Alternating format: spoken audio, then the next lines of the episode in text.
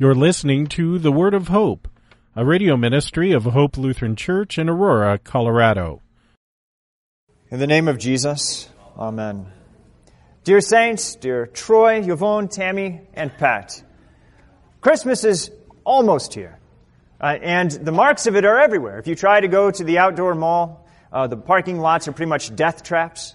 Uh, uh, that uh, you know parents are spending time carefully placing the presents under the tree under the careful supervision of their kids. Uh, now, to anyone under the age of 10, these last three weeks have seemed like a lifetime. It just goes on and on and on, and the day never gets here. Just ask my sons, they will tell you. Uh, but for those of us who are a little bit older, the season has a momentum all of its own. Before you know it, the day is almost upon us, and it's going to be here. And as soon as it came, it will be gone. Now, as much as all of us are running to, uh, to adore the Christ child, rushing to, to worship him in the manger, the Holy Gospel this morning puts on the brakes.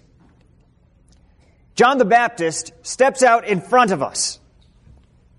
And here's this guy blocking our way who's unseasonably wearing uh, clothing like camel's hair and a leather belt. He has a little bit of locust and honey on the corner of his mouth. And he's saying these inconvenient and unpleasant things like, You brood of vipers! Who warned you to flee from the coming wrath? Bear fruit in keeping with repentance. Now, if we try to get around John the Baptist by sidestepping him, he won't let us. And if you try to peek over his shoulder to get a glimpse at Jesus, he points right back to his cousin and says, Listen to him. Now, why is that? Why can't you get to Jesus unless you first go through John the Baptist? It's because no matter how much we may adore or think pleasant thoughts about the little baby Jesus lying in the manger, it doesn't help us one bit unless we have what John comes to give us. John the Baptist comes to give you the gospel. He desires you to turn away from yourselves and even to turn away from himself so that you can hear his true confession of who Jesus is and what he has come to do for you. He teaches you that when God steps into his creation to save it, he is never silent. He accompanies his saving deeds with his preaching through the mouths of his prophets and pastors and evangelists to give you the ears that hear, to hear the glad tidings of saving faith. So that you will learn to trust in Jesus as your Savior and your Lord. Now, there's two parts to John's confession this morning. And in the same way, and this is good for you confirmants to remember, there are two parts to your confession this morning as well. First, you confess against yourself, which is a lot easier than it sounds, especially if you're used to drawing big crowds. Now, Pastor Wolfmueller, I'm sure, has some experience with this. If you guys didn't know, he has a fan club. but for the rest of us, you know, the, we have the groupies of our kids or maybe our parents. uh, but nevertheless, our true confession must ignore what the rest of uh, the expectations of the world and the, and the sort of demands that the rest of the world is putting upon us so that you can say clearly what you are not. Now, St. Matthew writes, Jerusalem and all of Judea and the, all the region about Jor- the Jordan were coming out to John. Now, because this preaching baptizer was emptying the cities, the synagogues, and apparently even Herod's temple, it's not surprising that the Pharisees, the priests, and the Levites, and the Sadducees, all of them took notice. So they came out to John to question him, and probably in their own minds, they thought that John could be one of four options. First, he could be the anointed, the Messiah, promised in 2 Samuel chapter 7, who would sit on David's throne forever. That's one option. Second, maybe this is truly Elijah who has come back down from heaven to signal the end of the world, just as they had surmised from Malachi chapter 4. Third, he could be the prophet, like Moses that we heard about in Deuteronomy chapter 18. Now, I don't really think they actually bought into either three of those options because More than likely, they just assumed that John was a pretender. And in that case, they came out to John to expose and to shame him so that they could get the crowds back. They came and asked John, Who are you? Now, this may have been a trap, a shadow of the future traps they would lay for Jesus, but John doesn't shrink away from, their, from the interrogation. The Apostle John writes, He confessed and did not deny, but confessed, I am not the Christ. And they asked him, What then? Are you Elijah? He said, I am not. Are you the prophet? And he answered, No. John the Baptist knows exactly who he is and what he is doing. He has no pretensions about being the Messiah, nor did he fit the, the Jews' weird expectations of Elijah to be bodily coming down from heaven. And though he is a prophet, he is not the prophet that was promised to them. He didn't let the excitement of the crowds or the pressure of the priests and the Levites turn, turn him into something that he knew that he is not. Rather, he confessed against himself clearly. He diminished himself. So that the second part of his confession could be all the more clear. Now, this is important for you to remember, dear saints, that the rest of the world is going to put the question to you. And they're going to ask about the strange things that happen at Hope Lutheran Church. And why you come to this place, and who do you think you are because you come to this place? Think about it. You come here to be baptized with a baptism that was even greater than what John the Baptist had to offer, though you can't tell the difference with your eyes. You stand and kneel at various times on Sunday morning, you know. People, for whatever reason, are really put off by the fact that you stand up, sit down, and kneel. Uh, you partake in a, in a meal of a divine man's body and blood. All of these things cause people to ask you, Who are you? And what is this place? Now, under the, the pressure of the question itself, it's easy to lose heart, to tell them, the, the voices in the world, what they want to hear, as opposed to who you really are. But you confess and you do not deny. You tell the truth as you have been taught. And so when you're asked, who do you think you are to be so special to think that you receive God's grace and mercy? What makes you better than the rest of us? You confess against yourself. You say, I am not better than you. I am a sinner. I am no, I'm no different from you, a sinner who has fallen short of God's glory. There is nothing within me that separates me from, uh, from you that makes me more worthy of God's grace and mercy. But, saints, you, you don't confess against yourself merely to be self deprecating. You confess against yourself so that Christ and His love and His grace and His mercy, that He has all the credit. And that is the second part of confession. Yes, you must speak against yourself, but like John, you speak truly about what God has said about you and for what purpose he has appointed you into his kingdom. And so John confessed, I am the voice of one crying out in the wilderness. Make straight the way of the Lord, as the prophet Isaiah said. So, dear saints, even though you are weak and less glorious than than perhaps what the people of the world are, are chasing after. That doesn't take away from what God says about you. Even though you're a sinner, it doesn't take away from what God says about you. Just as John had been taught by his parents from childhood, that he was the voice to prepare the way of the Lord, so also because you have been taught, you know that you are the Lord's baptized. You are his child who has been set apart to know the grace and mercy of your Lord Jesus his redemption, his victory over sin and death. Yes, you are a sinner, but you've learned to confess that you are a saint for the sake of Christ.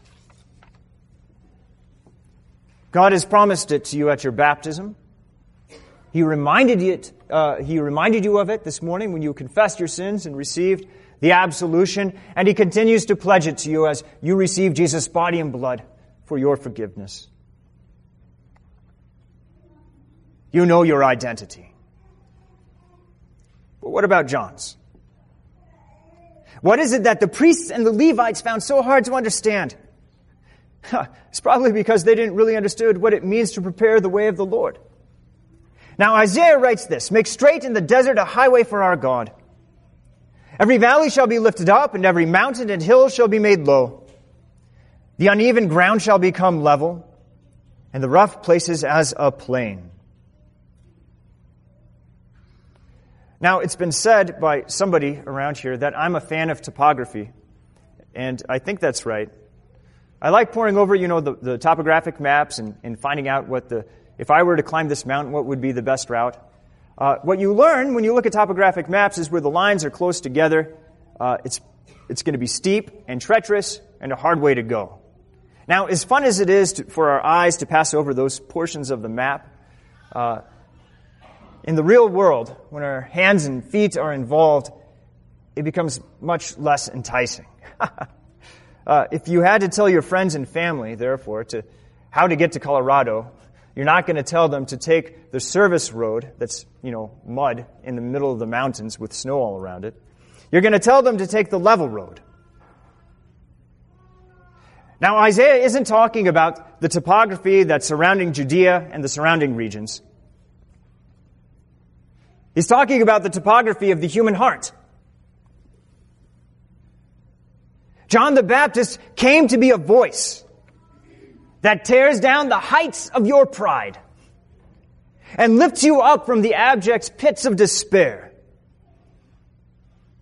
He lifts you up through, he lifts up through baptism into the forgiveness of sins. Now, this leveling voice that tames the chaotic terrain of the heart, dear saints, is nothing more than law or gospel. Law and gospel. And when Jesus comes to save you, it's always on this road that he travels. And this is why John the Baptist has placed himself between you and Christmas. Now, the priests and the Levites, after John had said that he is the voice who does this, when they were staring at him, Luther says it was like cows staring at a, uh, uh, you know, a fence post. They had no idea what was going on. uh, the gospel words were totally beyond what they were prepared to hear. He didn't fit into their expectations at all. And so the best of what they could think of to say at this point was, why is it, then why are you baptizing if you are neither the Christ, nor Elijah, nor the prophet?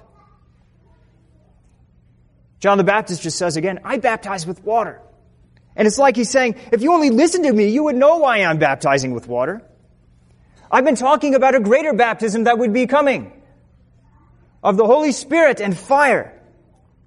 But I baptize with water to show you that your salvation isn't going to be found in a worldly Savior. In a Savior who comes in ostentatious pomp and might. I'm not here to, to conscript soldiers for the Messiah's coming rebellion. It's as my father said from my birth. I came to give people knowledge of salvation and the forgiveness of sins. That's why I baptize. John told them, You're sinners, and you need forgiveness and repentance. And so now let me tell you about this man through whom this salvation would come. John the Baptist says, Among you stands one you do not know even he who comes after me, the strap of whose sandal I am not worthy to untie.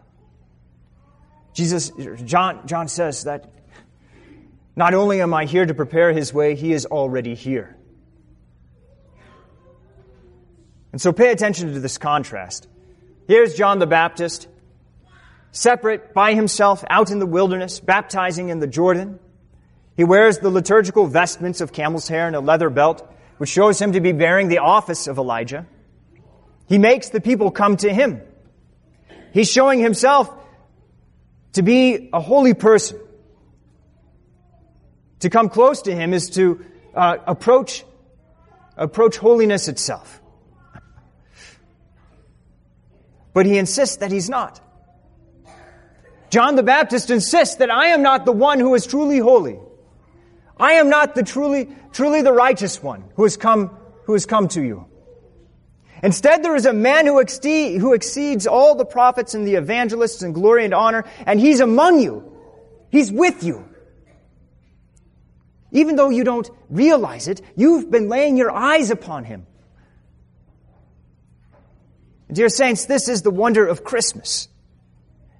And this is why we go through John the Baptist's preaching to come to Jesus. God has become flesh of your flesh. He has become your brother. He doesn't separate himself from you because he is holy. Instead, he comes to you. He enters into your world so that more than just bearing your flesh and blood, he can also bear your, your iniquity, your guilt, and your shame. These are the things that Jesus has taken upon himself and takes them to the cross so that he can make you holy. So that he can separate you out of this world of sin and death. So that you may be baptized into eternal life.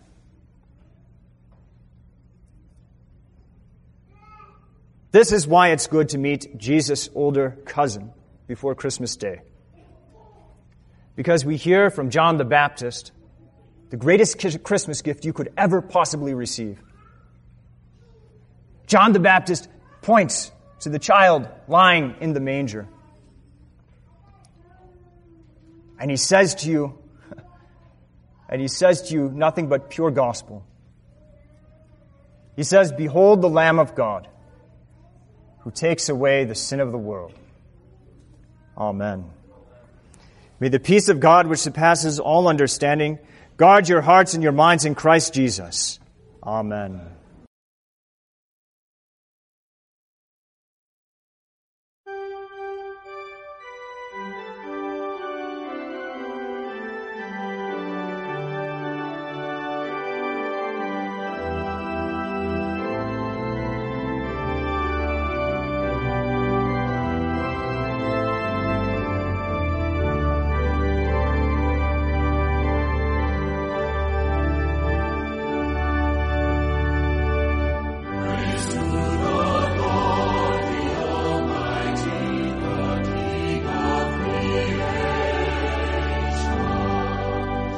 We hope you were blessed by today's word of hope.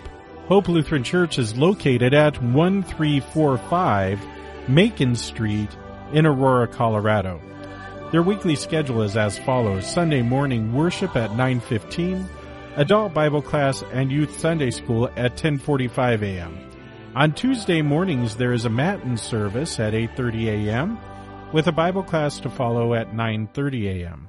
You can find out more about Hope Lutheran Church at www.hope-aurora.org. That's www.hope-aurora.org. Until next time, may the Lord bless you and keep you in His grace.